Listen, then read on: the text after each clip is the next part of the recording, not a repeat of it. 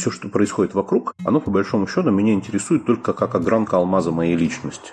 Кроме иллюзии мужественности, да, у меня на тот момент ничего не было. У меня был большой дефицит, и, может быть, сейчас сохраняется мужских сценариев поведения. Как только женщина испытывает какие-то а, переживания, ты должен кинуться и ее спасать. Когда она говорила, ничего делать не надо, то я это воспринимал как отвержение, что мою помощь не принимают. И в этот момент я обижался сам. Глобальным результатом всей этой истории было мое внутреннее признание, что я не тот человек, за кого себя выдаю. Мне, конечно, хотелось славы и богатства если ты принимаешь на себя ответственность за результаты того, что ты делаешь, то тогда жить становится интересно. Ты это важно, что у тебя внутри. Ты это важно, забери, разбери. Ты это важно, поверь. Добрый день, дорогие друзья! Я, Мицкевич Елена, практикующий психолог, рад приветствовать вас на своем подкасте «Ты – это важно», где мы с нашими гостями обсуждаем их опыт личной терапии. И сегодня, по второй раз за историю подкаста, у меня необычный прецедент. У меня в гостях Денис Макаровский, психотерапевт и кандидат наук. Денис специализируется на работе с зависимостями и руководит реабилитационным центром для лечения зависимых в Черногории «Профреаб». Денис, привет. Привет. И сегодня мне бы было важно с Денисом поговорить не просто как с коллегой, а в первую очередь как с человеком. Денис, можешь ли ты рассказать, с чего вообще твой путь в психотерапии, в работе над собой начался? С какого внутреннего запроса? Потому что многим кажется, что ну, у психологов, так как есть какое-то профессиональное требование, это единственный путь входа в личную терапию. Но бывает очень сильно по-разному, и все равно в нашей профессии мы опираемся на нашу личность в том числе, и этот путь, эта часть твоей жизни интересна. А, слушай, я же по базовому образованию не психолог.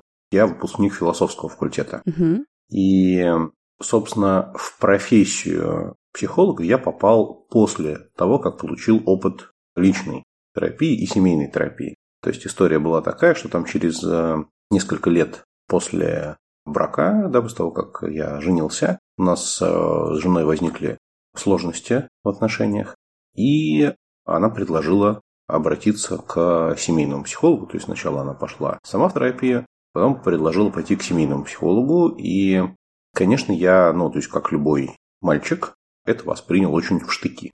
То есть я, конечно же, с одной стороны, ну, такой типа open-minded, э, я, конечно же, согласился и сказал, да, окей, давай. Но давай сначала говорил я, что ты что-нибудь сама там поделаешь у себя, порешаешь свои проблемы, вот, а потом, короче, если не получится, то я уж тогда и снизойду, э, вот, до участия в этом паноптикуме. И я прям помню вот эти ощущения, когда я первый, там, второй, третий раз попадаю в это пространство, это было очень непривычно, я бы даже сказал, очень страшно. Потому что ты находишься в ситуации, когда тебя вот-вот разоблачат. То есть, когда сейчас э, там злая тетенька, то есть на которую явно совершенно проецируется там фигура или мамы, или строгой бабушки, вот что-то такое, то есть, когда она тебе задает какие-то вопросы, и буквально чувствуешь, как тебя припирают к стенке, и на вопросы, которые она задает, как будто бы нет правильного ответа. Да? То есть, вот не как ты привык в конце параграфа, да, в учебнике географии есть вот э, вопросы контрольные, а там в конце ответы. Ты ответил правильно, все, молодец, иди, ты не виноват, ты хорошая, вот это она плохая, это она виновата. А тут, короче, какая-то такая другая история. И много времени, не знаю, там часов, наверное, 5 или 6, а вот на 5-6 встреч ушло на то, чтобы моя голова, то мое восприятие, оно вот как-то начало переформатироваться. То есть я допустил в своей голове мысль о том, что как бы ни было, другого меня у меня все равно для вас нет. На самом деле, вот этот вот момент с сопротивлением, когда женщины, ну, чаще всего женщины служат инициатором семейной терапии, он вызывает во мне по-человечески, профессионально все понятно, а по-человечески какое-то недоумение, ну почему? Ну то есть, есть правда, есть что-то ценное в отношениях, почему не пойти, не попробовать починить, если партнеры рядом с тобой это беспокоит? И сейчас это не столько к тебе вопрос, скорее в воздух, потому что я слышу, что ты говоришь, я своей жене сказал, да, мы, конечно, пойдем. Но про твои внутренние процессы... Нет, а мы можем и это обсудить. Потому что у меня, вот как у мальчика, есть э, ощущение, есть представление о том, почему это так. Угу. Можешь поделиться? Потому что это правда очень да. интересно. Мне кажется, что это такая ну, глубокая культурологическая история. А вот, да, вот, ну, там, не знаю, про мускулинность и феминность, да, угу. вот про гендерные стереотипы, да, то есть про то, что ожидают окружающее общество, там, да, и семья, не знаю, кто еще, от мужчины, ну, в структуре социальной, а что ожидают от женщины. И, конечно же, если ты обращаешься да, по поводу своих внутренних проблем, да, или внутрисемейных проблем, какой-то третьей фигуре, то это ну, говорит о том, что ты не справился. То есть в этот момент ты капитулируешь, в этот момент, как сильный мужчина, как самец, ты перестаешь существовать. Это рушит как бы всю твою картину мира. То есть это как, например, там, ну, не знаю, есть какая-нибудь бабушка, она там сидит перед телевизором и смотрит Владимира Соловьева. И то, что она там сейчас говорит своему внуку, оно на там 90% с точки зрения ценностей противоречит тому, что она говорила там 5 или 10 лет назад, или когда он был маленький, она его воспитывала там 25 лет назад. Но, черт возьми, если она сейчас признает, да, что все не то, чем оно кажется, то это пустит под откос всю ее картину мира. То есть она должна будет признать, что всю предыдущую жизнь она жила неверно. А она не готова к этому. То есть она не готова к пересмотру такому фундаментальному картину мира. Просто она говорит, дайте мне спокойно умереть, дайте мне спокойно дожить эту жизнь. И здесь, мне кажется, происходит что-то очень похожее. То есть я строю как-то стихийно, там, опираясь на, там, не знаю, образцы папы, дяди, дедушки, вот, ну, какой-то образ мужика. И вдруг мне говорят, ты выбрал женщину, ты ее не вывозишь. И, ну, конечно, это страшно. Как ты с этим переживанием вот в начале семейной терапии справлялся? Что происходило внутри тебя? Слушай, ну вот это сопротивление, по моим ощущениям, да, если там говорить языком старика Зигмунда, то это что-то сродни такой символической кастрации. То есть в момент, когда ты кого-то пускаешь вот, да, в эти ваши отношения, да, то это начинает, это какая-то воеристская такая картина, и тебе нужно ответить себе на вопрос, ну, мне приходилось, да, мне приходилось отвечать себе на вопрос, почему я все еще могу себя чувствовать мужчиной. Какие были ответы? Слушай, я не могу сказать, что у меня были какие-то удовлетворительные ответы. То есть у меня была такая паника, такая, а, бля, вот. Очень такая, ну, внутри, то есть такая визжащая фигура, истерически визжащая, которая кричала, с одной стороны, с этим надо что-то делать, а с другой стороны, она визжала, что надо, ну, что хватать и не пущать. А вот, потому что сейчас там тебе нахрена вертят. Как в, в этом фильме старом «Не может быть». Да, вот так все складно получалось. Только что я хотел тут задоминировать, и вдруг нет. При том, что на самом деле быть вот в этой уязвимости и доверяться, и разбираться, это на самом деле про очень большое внутреннее мужество. Нужно очень много силы, нужно очень много решительности, открытости и внутренней опоры, чтобы говорить и выдерживать вот эту слабость, вот это вот неумение влиять абсолютно на все, вот это вот снять с себя мускулинность, где я всегда сильный. Нет, не всегда, я могу быть человеком. Слушай, тут ловушка же. Когда ты как бы трус цикло, то единственная твоя опора – это демонстрация вот этой внешней скорлупы, иллюзии да, мужественности. То есть, по большому счету, кроме иллюзии мужественности, да, у меня на тот момент ничего не было. То есть, э, была иллюзия мужественности, и глубочайшая надежда, что я никогда в жизни не окажусь в ситуации, которая это бы вскрыла, да, то есть что пронесет по жизни. А та мужественность там, или, не знаю, честность, или, как ты говоришь, опора, она же это не то, с чем ты рождаешься, да, то есть это то, что mm-hmm. тебе нужно взращивать в себе, да, то есть то, что ты приобретаешь, оказываясь в разных ситуациях, да, сталкиваясь с какими-то вызовами, принимая эти вызовы, да, получая опыт, осмысляя этот опыт и обнаруживая, что, черт возьми, я, оказывается, так тоже могу. Да, то есть и от этого вот эта иллюзия «я», да, иллюзия моей личности, она не перестала существовать. Это действительно так. Эмоциональная зрелость не выдается вместе с совершеннолетием. Это то, что мы развиваем в себе и инициируем самостоятельно. Можно ли тебе задать здесь достаточно деликатный вопрос? Я пойму, если ты скажешь нет, но у меня тоже есть свои мотивы, да, чтобы тебя спросить об этом. Что происходило в ваших отношениях непосредственно? То есть почему, например, у твоей жены появился такой запрос внутри отношений, чтобы сейчас слушателям, которые находятся с нами и слушают этот выпуск, иметь возможность как-то определить, а вот мои отношения сейчас где?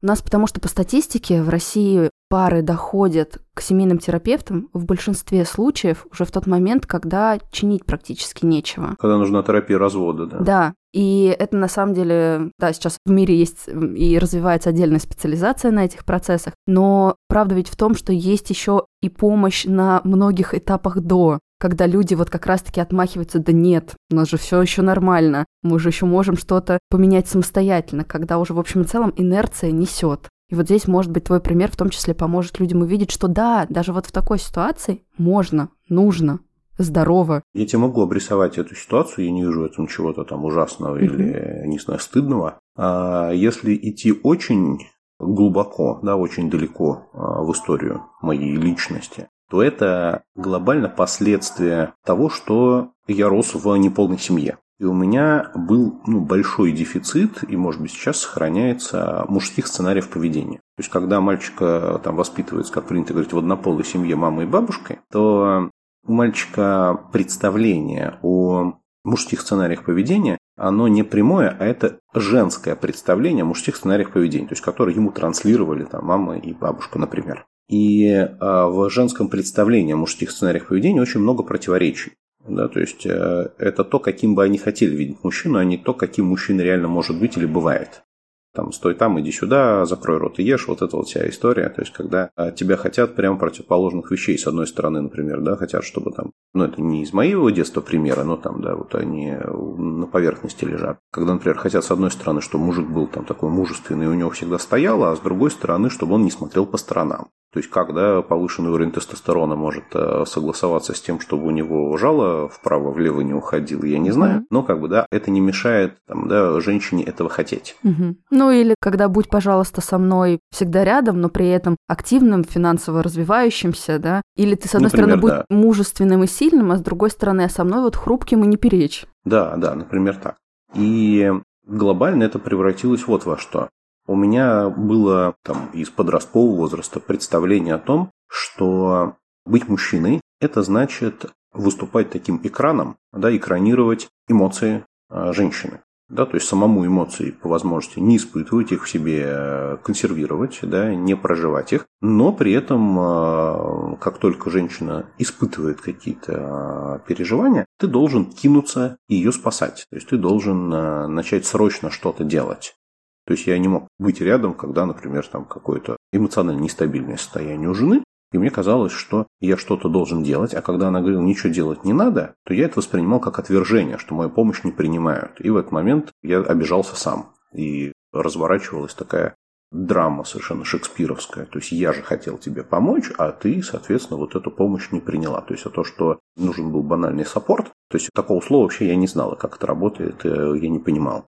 И в итоге вся эта история превратилась в... Ну, этот травматичный опыт, он оброс огромным количеством стратегий избегания, да, то есть я начал заныривать там в работу, в бизнес, какие-то еще дела в свои внутренние. И наше взаимодействие, оно стало просто функциональным. Угу. То есть мы стали обсуждать там какие-то бытовые истории, какие-то еще. То есть и там, да, разговор о чувствах, разговор об отношениях, они как бы закончились не начавшись. И это привело вот к такому большому внутреннему кризису. Как вы из него выходили? То есть сколько вам понадобилось времени для того, чтобы разобраться, увидеть, ведь правильно я понимаю, что у вас в этом смысле по классике было у тебя свой психолог, у жены свой личный психолог, и третий еще помогающий специалист относительно отношений. Ну, что-то типа того, да. Слушай, как мы выходили, это такой вопрос сложный. Я вообще не могу сказать, что мы из этого окончательно вышли, потому что спустя несколько лет мы все равно развелись. Угу. То есть э, не могу утверждать, что мы в итоге поняли друг друга и разобрались. То есть то, что это дало какой-то серьезный э, рост и, ну, про нее не буду говорить, да, что, что с другого человека говорить, там, и мне, и отношениям, это совершенно точно. То есть, оно стало лучше. То есть, по крайней мере, в результате да, моей личной терапии я перестал испытывать вот этот совершенно невыносимый комок в горле всякий раз, когда мне казалось, что со мной разговаривают языком претензий. То есть ощущение обиды, оно, например, там, или какого-то разочарования, или чего-то такого, какие-то неприятные эмоции, они нахлынывали на меня, но они вот как и положено в нейрофизиологии, там, да, 14-26 секунд, они схлынывали просто потому, что уровень там, да, адреналин, норадреналин, он становился э, уже неразличимым да, вот в крови да, для соответствующих структур мозга, которые восприимчивы к этому. И все, то есть, ну и дальше можно про это говорить. То есть, ну, по крайней мере, это не было так, что это, там, не знаю, 5 дней ты сидишь, там, эта скороварка у тебя пыхтит, клапан, да, этот взрывается, вот, манометр в красной зоне, и ты такой, нет, короче, я мужик, я должен терпеть, сейчас, короче, еще немножко потерплю, и все станет хорошо. А потом, когда, тогда уж мы выясним отношения, я объясню, почему я прав, а ты нет. Слышу тебя. У меня еще есть остаточная история.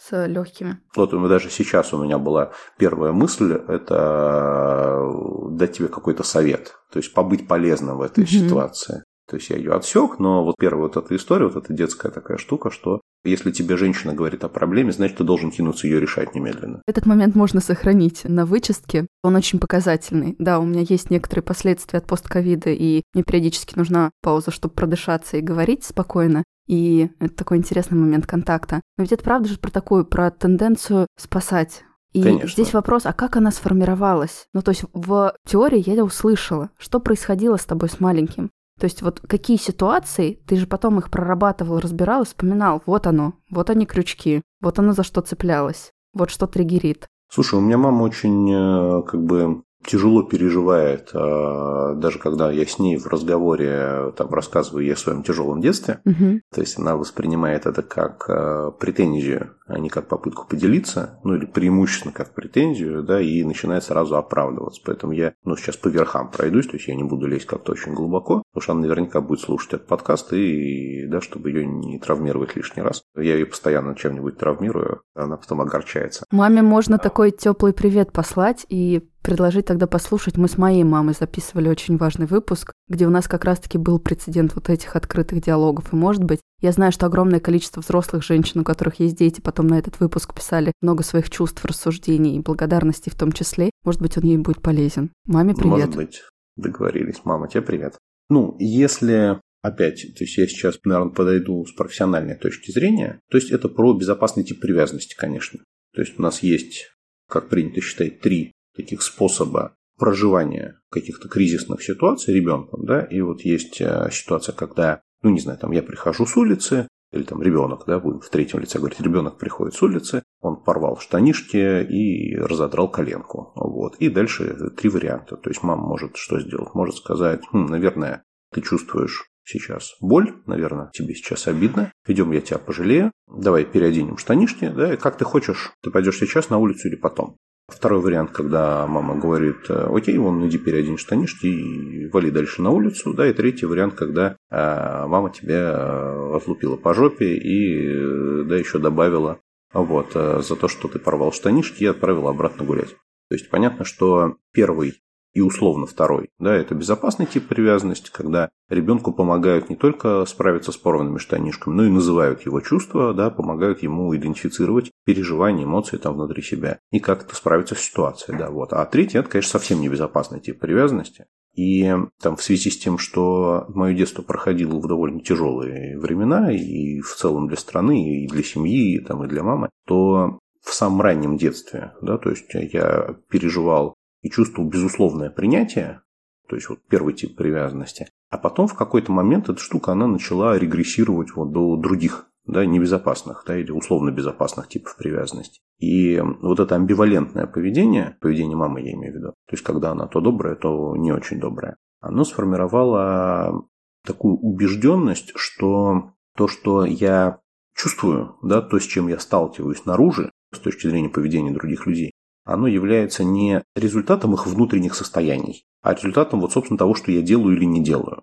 И поэтому у меня есть такая убежденность, что моя задача консервировать, да, не позволять отношениям а, изменяться, потому что любое изменение, оно потенциально опасно. И когда оно может закончиться вот какой-то агрессией в мой адрес, да, или чем-то таким неприятным. И тогда, тогда, как только случается такое изменение, то у меня сразу возникает первое желание немедленно что-то предпринять, чтобы с этим больше не сталкиваться, чтобы вернуть все как было, чтобы вот в эту речку второй раз войти, как будто бы там, как будто ничего и не произошло. Все как было. Так замечательно начинали. Вот примерно так. Наше здоровье и психологическое, и физическое напрямую связано со знанием себя. Понимание работы нашего мозга и эмоций дает возможность поддерживать себя в моменты эмоциональных подтоплений, помогает развивать эмоциональный интеллект, чтобы строить более надежные связи с людьми. Понимание наших гормонов помогает поддерживать себя в стрессе, меняя уклад жизни. Понимание работы пищеварения, метаболической системы помогает нам сохранить здоровое тело на долгие годы. Связь физического и психологического нерушима и откладывает отпечаток на качестве нашей жизни. Я очень рада, что сейчас все больше людей меняет свое отношение к здоровью и, наконец, начинает воспринимать его целостно, чтобы чувствовать себя наполненно и жизнестойко. А для этого нам нужны глубокие и качественные знания. И найти вы их можете в Университете образовательной медицины. УОМ – это самый масштабный образовательный проект в России, где при поддержке Российской академии наук готовят новое поколение специалистов, помогающих профессий. Нутрициологов, психотерапевтов, хелф-коучей, благодаря которым в России зарождается новая культура здоровья.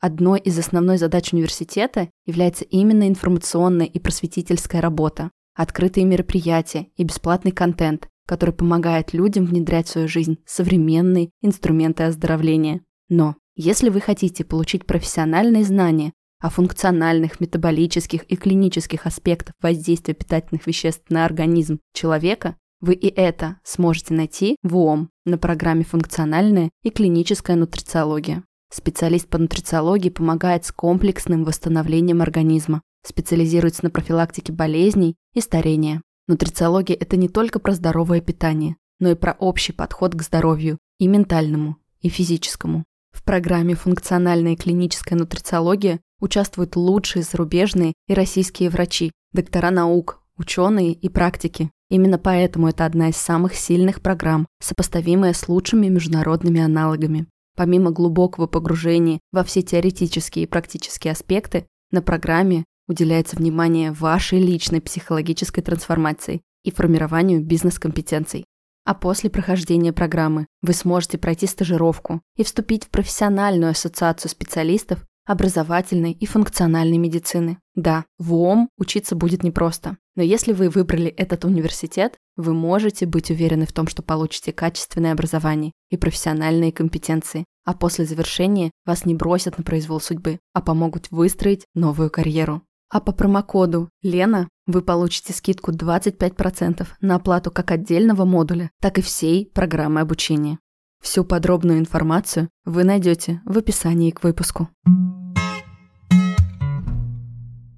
Очень интересно наблюдать за твоей бережностью. То есть, с одной стороны, ты и рассказал, и такой кусочек теоретической лекции дал для слушателей, и про тебя мы немного услышали. Окей, если двинуться дальше, после развода. Это же тоже кризис, это переживание. Даже несмотря на то, что вы были в терапии, и я могу представить, что что-то проговаривалось, да, и более понятно как-то и открыто проживалось, как дальше твое развитие развивалось уже за выходом из семейной терапии и с учетом этих чувств. Слушай, ну развод случился не сразу после семейной терапии, там прошло несколько лет, то есть пока эти отношения совсем не иссякли, то есть э, просто топливо закончилось, вот на котором они ехали. Ну, наверное, тоже я не знаю, в какой степени я могу сильно туда лезть, потому что это не только моя да, история. Поэтому я буду про себя говорить. Через призму твоих чувств это самое экологичное, что может быть. Это же ну, все равно да, часть да, да. твоей жизни. Что со мной происходило? Со мной происходило куча-куча всего. То есть глобальным результатом всей этой истории было мое внутреннее признание, что я не тот человек, за кого себя выдаю. Очень смело хочется сказать, признаваться себе в этом. Да, и я даже, я помню, я пришел и вот, ну, и супруге сказал, что, ты знаешь, все сломалось. То есть все сломалось. То есть я думал, что я вот один, а я на самом деле другой. И вообще на меня настоящего ты не знаешь. И более того, я сам себя настоящего не знаю. То есть потому что то, что я про себя сейчас понимаю, и начинаю там понимать, и начинаю узнавать, оно меня реально пугает. То есть э, все, ну или не все, но какая-то большая часть того, что я сейчас про себя узнаю, оно, оно абсолютно противоречит той системе ценностей, которая у меня до сих пор была. То есть я там, не знаю, совершенно там, не ласковый, не нежный в том представлении, в котором я был. Там, я не бережный в том представлении, в котором я был. Я абсолютно эгоистичный. Я долбанный нарцисс. И вообще все, что происходит вокруг, оно по большому счету меня интересует только как огранка алмаза моей личности. То есть вот в какой-то момент я признал, что роль второго пилота, да, там ни в жизни, ни в бизнесе, нигде, она мне не годится. То есть до этого у меня было ощущение, что вот моя, моя роль, то что меня удовлетворяет, это такое там второе лицо, да, какой-то волшебный совершенно зам а, вот, главного начальника, не знаю, серый кардинал. То есть я даже диссертацию писал по манипуляции сознанием. То есть это вот такие, да, скрытые формы влияния и так далее, и так далее. И в результате личной терапии я вдруг для себя неожиданно понял, что это была просто защита, да, это просто была попытка принимать решения, но по возможности не сталкиваться с ответственностью за принятые решения, да, потому что когда ты второе лицо, то вроде ответственность несет первое лицо, а он тебе просто делегирует часть полномочий, вот, да, выступать фронтменом в каких-то ситуациях. И я тогда реально себя испугался. И ну, я даже не могу сказать, что я до сих пор себя до конца там как-то понимаю, отрефлексировал. То есть, ну, принятие, да, в этом сейчас гораздо больше, чем, там, не знаю, пять лет назад. Но периодически я сталкиваюсь с какими-то своими демонами, с какими-то черными сторонами.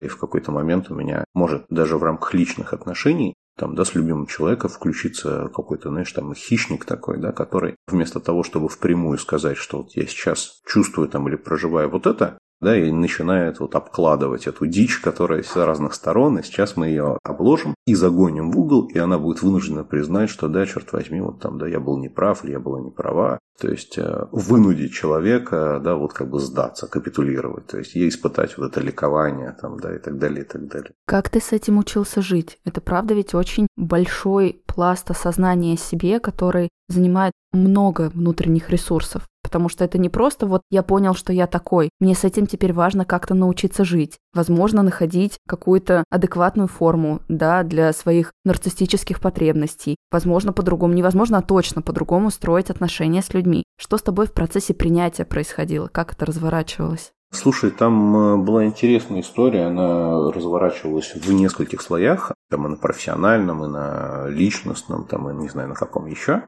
Ну, вообще, как бы я до этого, я преподавал в университете, 8, по-моему, лет или что-то типа того, да, 8 лет. И параллельно занимался политическим пиаром. И в целом, как бы, психология, ну, по крайней мере, электоральная психология, она мне близка была. То есть я выступал в роли такого человека, который занимается анализом, который занимается брифом, брифованием э, кандидата там, перед всякими дебатами, его сопровождением, его стабилизацией и так далее, и так далее. И в целом, ну, то есть я могу сказать, что даже не имея на тот момент профильного психологического образования, я как бы в этой сфере крутился, то есть она мне была знакома. Но, конечно же, вот этот мой напуганный нарцисс, который говорил, что ты что, ты что, ты не можешь туда идти, то есть ты придешь и скажешь, здравствуйте, вот можно я здесь постою, а тебе скажут, дядя, вас здесь не стоял, вы пойдите прочь. Вот, то есть, конечно, он очень сильно шугался, то есть я ходил ходил только вот в истории, где меня кто-то прикрывает, меня кто-то экранирует от э, возможной неудачи. То есть опять история там трусливости, да, вот это нежелание брать ответственность, она прямо так начинает фонить. И потом, там через третьи руки я познакомился с людьми, которые занимались реабилитацией зависимых. Они работали с такими VIP пациентами. Вот. То есть это были так называемые индивидуальные реабилитационные программы, когда команда собирается под конкретного пациента и вот там 3, 4, 5 месяцев работает а, только на него. И там была такая история, что команда почему-то по какой-то причине, там, ну, не знаю, интеллектуально или а, как-то, или психологически, она не вывозила пациента. И мне сказали, слушай, ты же философ, можешь ты вот, ну, приезжать там через день и качать его. То есть вот, ну, нагружать его как-то это, интеллектуально, чтобы у него не оставалось сил сопротивляться. И я стал там, да, у меня предложили такой контракт на три месяца. Я стал приезжать э, через день и по два часа с ним заниматься ну, какими-то такими азами философии. Понятно, что это была не такая университетская философия, вот посмотрите налево, посмотрите направо. То есть, а мы начинали обсуждать просто какую-то жизненную тему, вот выходили на проблему экзистенциального кризиса и просто разворачивали ее. Ну, то есть у меня просто были спойлеры в виде да, каких-то этапов истории философии. Я понимал, что вот сейчас человек там мыслит в системе категорий там, условно, Спиноза, например, да, а преодолеть эту проблему, там, этическую, например, да, ее можно в системе категории Лейбница, поэтому можем, вот я, я знал, куда его двигать. И как в этом смысле моя да, психотерапевтическая работа очень долго и сейчас очень часто опирается как раз на историю философии. Это очень такая прикольная штука. То есть, когда ты вот э, знаешь спойлер, знаешь, куда человека двигать. И три или четыре месяца три с половиной, по-моему, мы работали э, с этим человеком, и за это время у меня прям выросли крылья. То есть я понял, что это классно, это круто, это работает, есть прогресс, и я это могу. Потому что когда ты работаешь в университете, то там есть такая особенность. Все равно, какую туфту ты пихаешь, то есть ты можешь э, читать лекции очень классно, а в соседней аудитории могут э, рассказывать полную лажу, а потом вы засунете карточку в банкомат в конце месяца и получите одни и те же деньги. Тут я понял, что если ты принимаешь на себя ответственность за результаты того, что ты делаешь, то тогда жить становится интересно. Потому что человек, который к тебе приходит там за помощью, за тем, чтобы э, разобраться в себе, он каждый раз рублем голосует за то, чтобы продолжать с тобой работать. Или просто в следующий раз не приходит и говорит, что ты плохой специалист. И я тогда пошел, получил диплом психолога, отучился, и решил, что надо начать потихоньку в этом направлении двигать. Вот. Ну и поскольку вот этот опыт у меня уже был, то я начал а, работать с очень такой конкретной, очень узкой сфере психологии. Я начал работать с кризисами смыслов.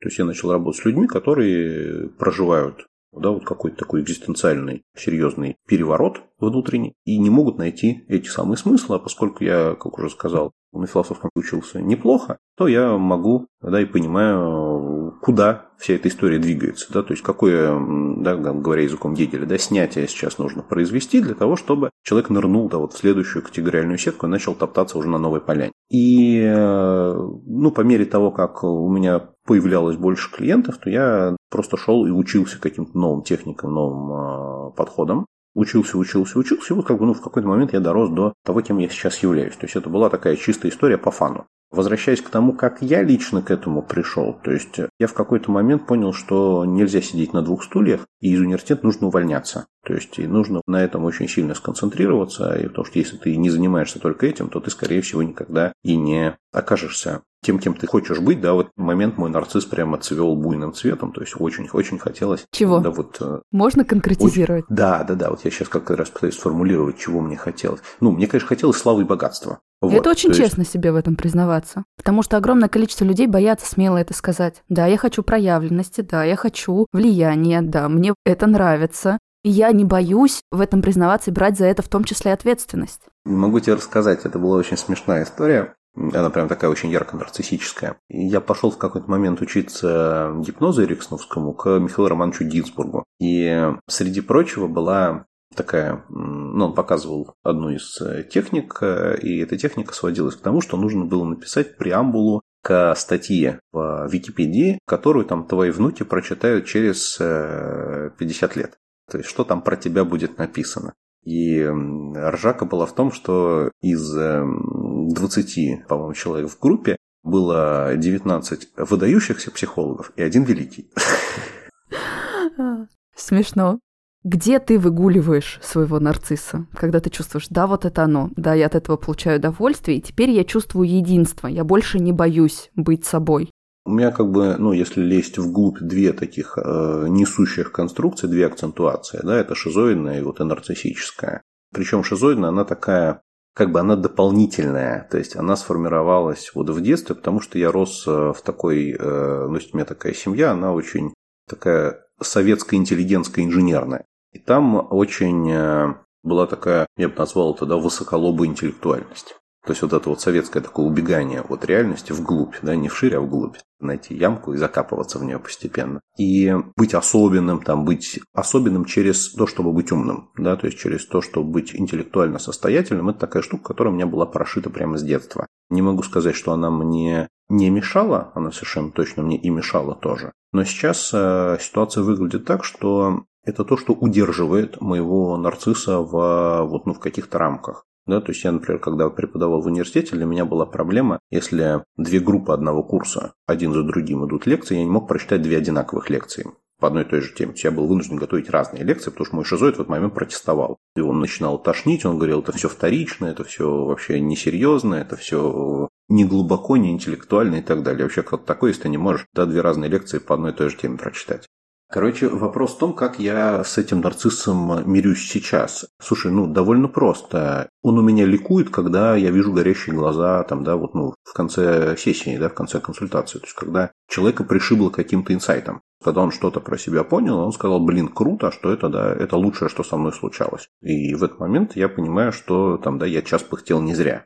То есть глобально вот, то есть когда я вижу какие-то да, долгие, ну и на короткой, и на, и на долгой дистанции результаты своей работы. То есть, а еще, еще я недавно вот обсуждал это с коллегами, поскольку я работаю в основном да, с зависимыми, то, знаешь, вот как у хирурга, у него есть кладбище, да, которых он закопал, а у меня, получается, есть кладбище, которое я выкопал. То есть человек должен был умереть, а он живой. А вот, там, да, он 15 лет кололся, а теперь уже там год, два, три не колется. И когда, ну, я в Инстаграме там периодически записываю эфиры с э, бывшими выпускниками нашего рехаба, я тебе честно могу сказать, что я там э, иногда их пересматриваю и плачу.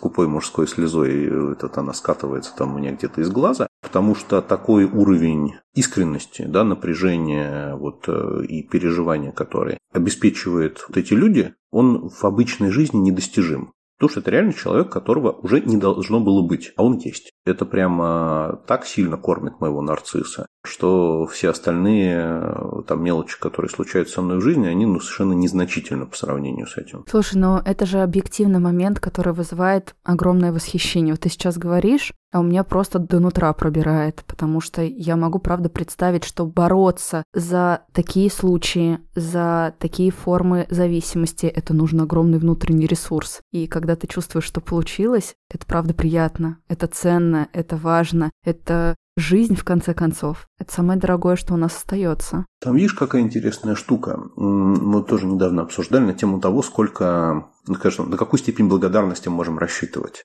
И прелесть в том, что, конечно же, там, ну, не знаю, наверное, 80% людей, они ну, в рамках фундаментальной ошибки атрибуции, они относят свои достижения да, к своим собственным усилиям. И это нормально, это правильно. То есть это там, да, основа здоровой самооценки. Но какое-то количество людей приходят и говорят, слушай, ну то, то, что я сейчас э, там из себя представляю, то, что я жив, это вот э, результат в большой степени твоих усилий. То есть, да, некоторые, наоборот, говорят, что это прям вот 100% твоих усилий. Мне их приходится даже переубеждать и в рамках личных, и в рамках терапевтических историй. И к чему я это говорю? К тому, что когда ну, ты с таким человеком сталкиваешься, ну, ты же помнишь, каким он заезжал. И вот эта разница, она настолько огромная, она настолько, ну, пропасть между этими людьми, она кажется настолько непреодолимой, что э, я даже иногда начинаю сомневаться, а правда ли мы это сделали. То есть, потому что вообще ничто не предвещало, то есть задача изначально выглядела как нерешаемая. То есть каждый раз как в том, а, я не знаю, может это грубо прозвучит, был такой анекдот э, во времена моего детства, когда новые русские приходят в публичный дом, хотят чего-то особенного, им предлагают колобка.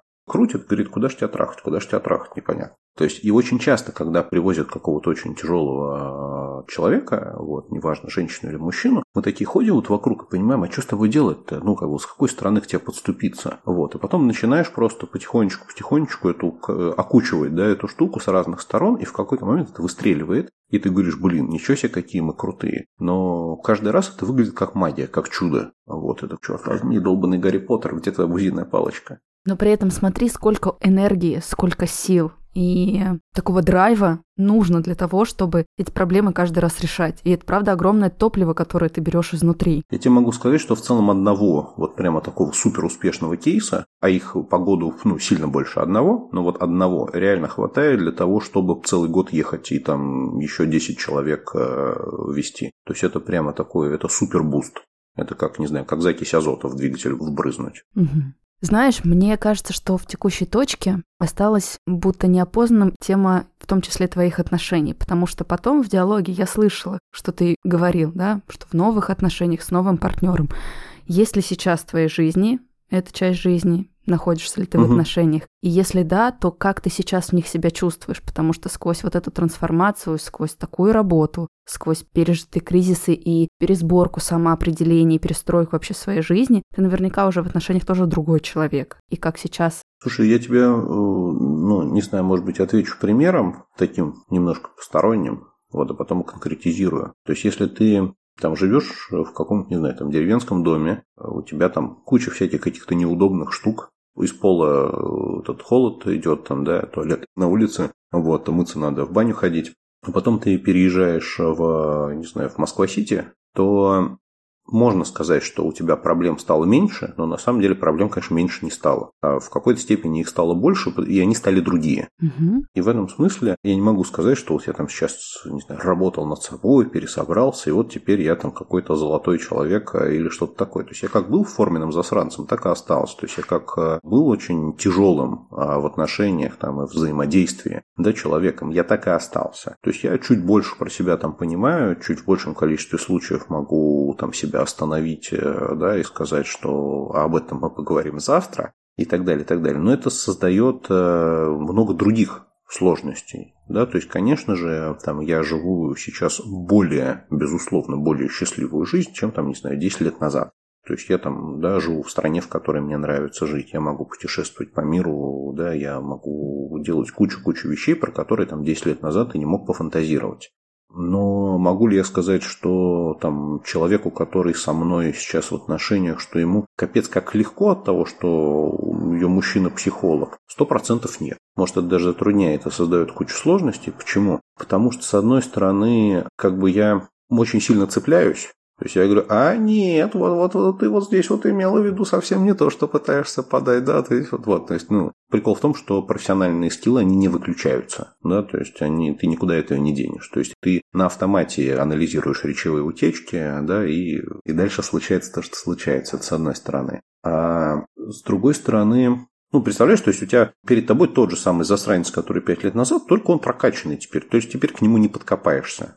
То есть теперь это твоя личная, ну, в смысле, моя личная ответственность носить это регулярно в терапию, да, и признаваться в себе в том, что ты себя вел как мудень. Слушай, но мой вопрос и не был о том, что ты стал другим сверхчеловеком, и вот теперь ты просто подарок э, в отношениях. Нет, но добавился принципиальный компонент – это осознанность. Потому что, как ты сам говоришь, я понимаю, кто я. Я понимаю, что со мной происходит. Образ, вот то, как я себя воспринимаю, и то, какой я есть на самом деле, ну, они более приближены к друг другу, чем это было до. И в этом смысле есть, правда, облегчение. Но облегчение не означает, что трудностей нет. Правда, трудности у нас есть всегда. Трудности не равно, что что-то с жизнью не в порядке. Здесь вопрос, как мы с ними теперь обходимся. И мой вопрос как раз-таки был про это вот эти изменения, в них есть принципиальное отличие. Облегчение, о котором ты говоришь, оно, оно же в двух формах бывает. Оно бывает на короткой дистанции, а бывает на длинной дистанции.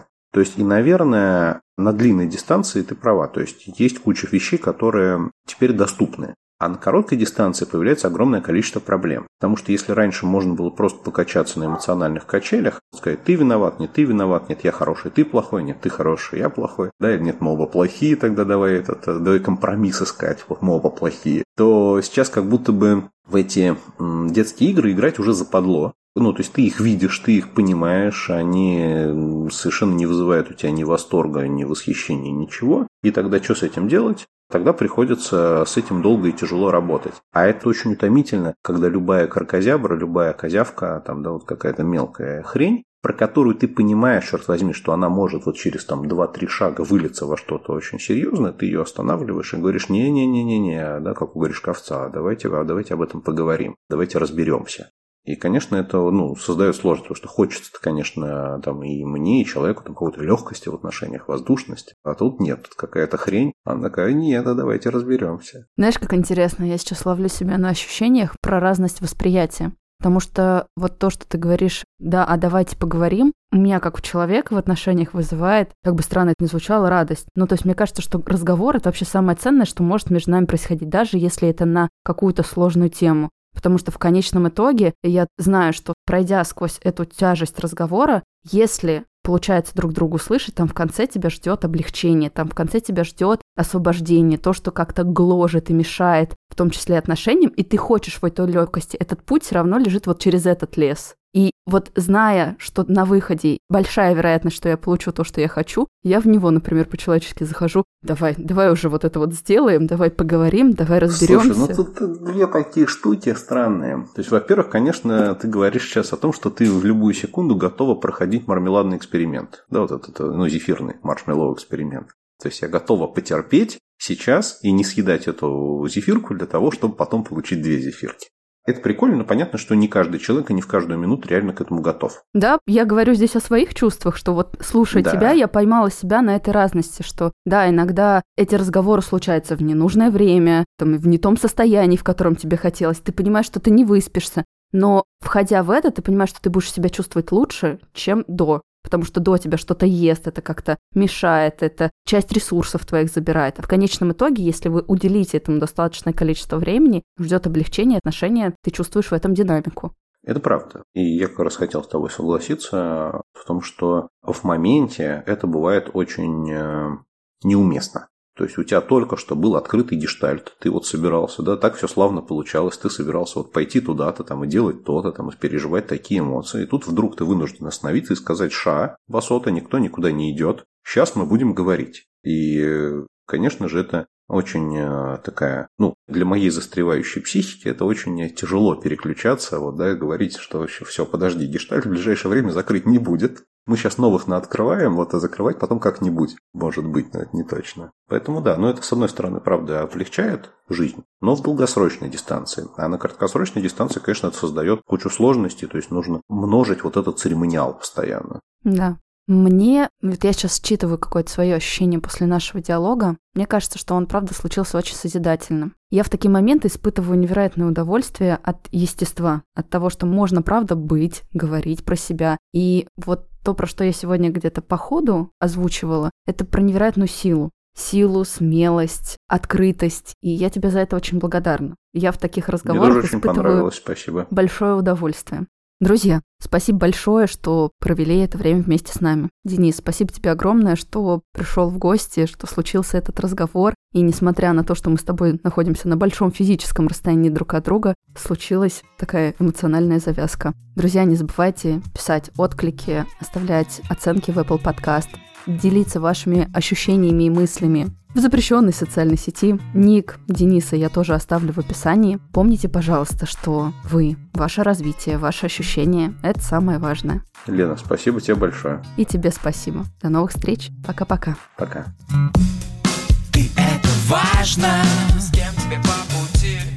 Ты это важно. Как себя обрести. Открой свою дверь.